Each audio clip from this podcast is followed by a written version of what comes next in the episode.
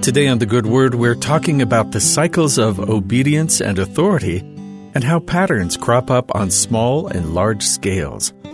Whether organizing his church or organizing the world, the Lord follows patterns. When Jesus Christ lived on the earth, he collected his disciples, taught them, then organized them, giving them responsibilities according to their abilities. Once the Lord had called his twelve apostles, he taught them all they needed to know to continue and care for the church once he was no longer with them.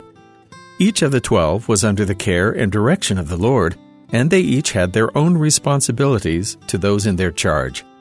The New Testament tells us that the Lord also provided for 70 elders of the church to have specific assignments in service of different groups of members. The Church of Jesus Christ has continued with this structure as its foundation. Those given responsibility have the task of caring for those around them. Authority and obligation go hand in hand. This pattern is in the Old Testament as well. As prophets and servants of God, each cared for those within their domain once they were given the mandate from the Lord. But perhaps the broadest application of this principle is found in the creation where the Lord organizes all of His creations into a hierarchy of responsibility. After the creation of our first parents, our Heavenly Father and the premortal Savior began to organize the structure by which the children of God would exist in the mortal world. Of the millions of creations on the earth, humanity would have the unique place of being directly accountable to the Lord. The earth was a gift to his children, but that gift came with the obligation of obedience and the charge to care for all around them. In Abraham chapter 4, the dual blessing and burden of this responsibility is explained, giving us an understanding of the duties that carry to the present day. And the God said, We will bless them. And the God said, We will cause them to be fruitful and multiply and replenish the earth and subdue it and to have dominion over the fish of the sea, and over the fowl of the air, and over every living thing that moveth upon the earth. And the God said, We will do everything that we have said, and organize them, and behold, they shall be very obedient.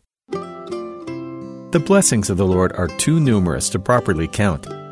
But ranked very highly on this non existent list is the earth itself we are given a place to learn responsibility as we grow to become more like our heavenly parents. This gift is ours to take advantage of, an entire world to explore and learn from, populated with our brothers and sisters also on their own journeys. But all of this is predicated on our obedience to the Lord, who organized this plan and this place for us. Luckily, we're not alone on this return journey to our heavenly parents. Just as they've organized the world, they organized us to care for one another. When God confers His power on any of His servants, it comes with the obligation to lift and support those around them. That's the entire purpose of any of His blessings. We may be imperfect in the discharge of our duties to our fellow man and the world around us, but that's why the Lord has given us His Spirit.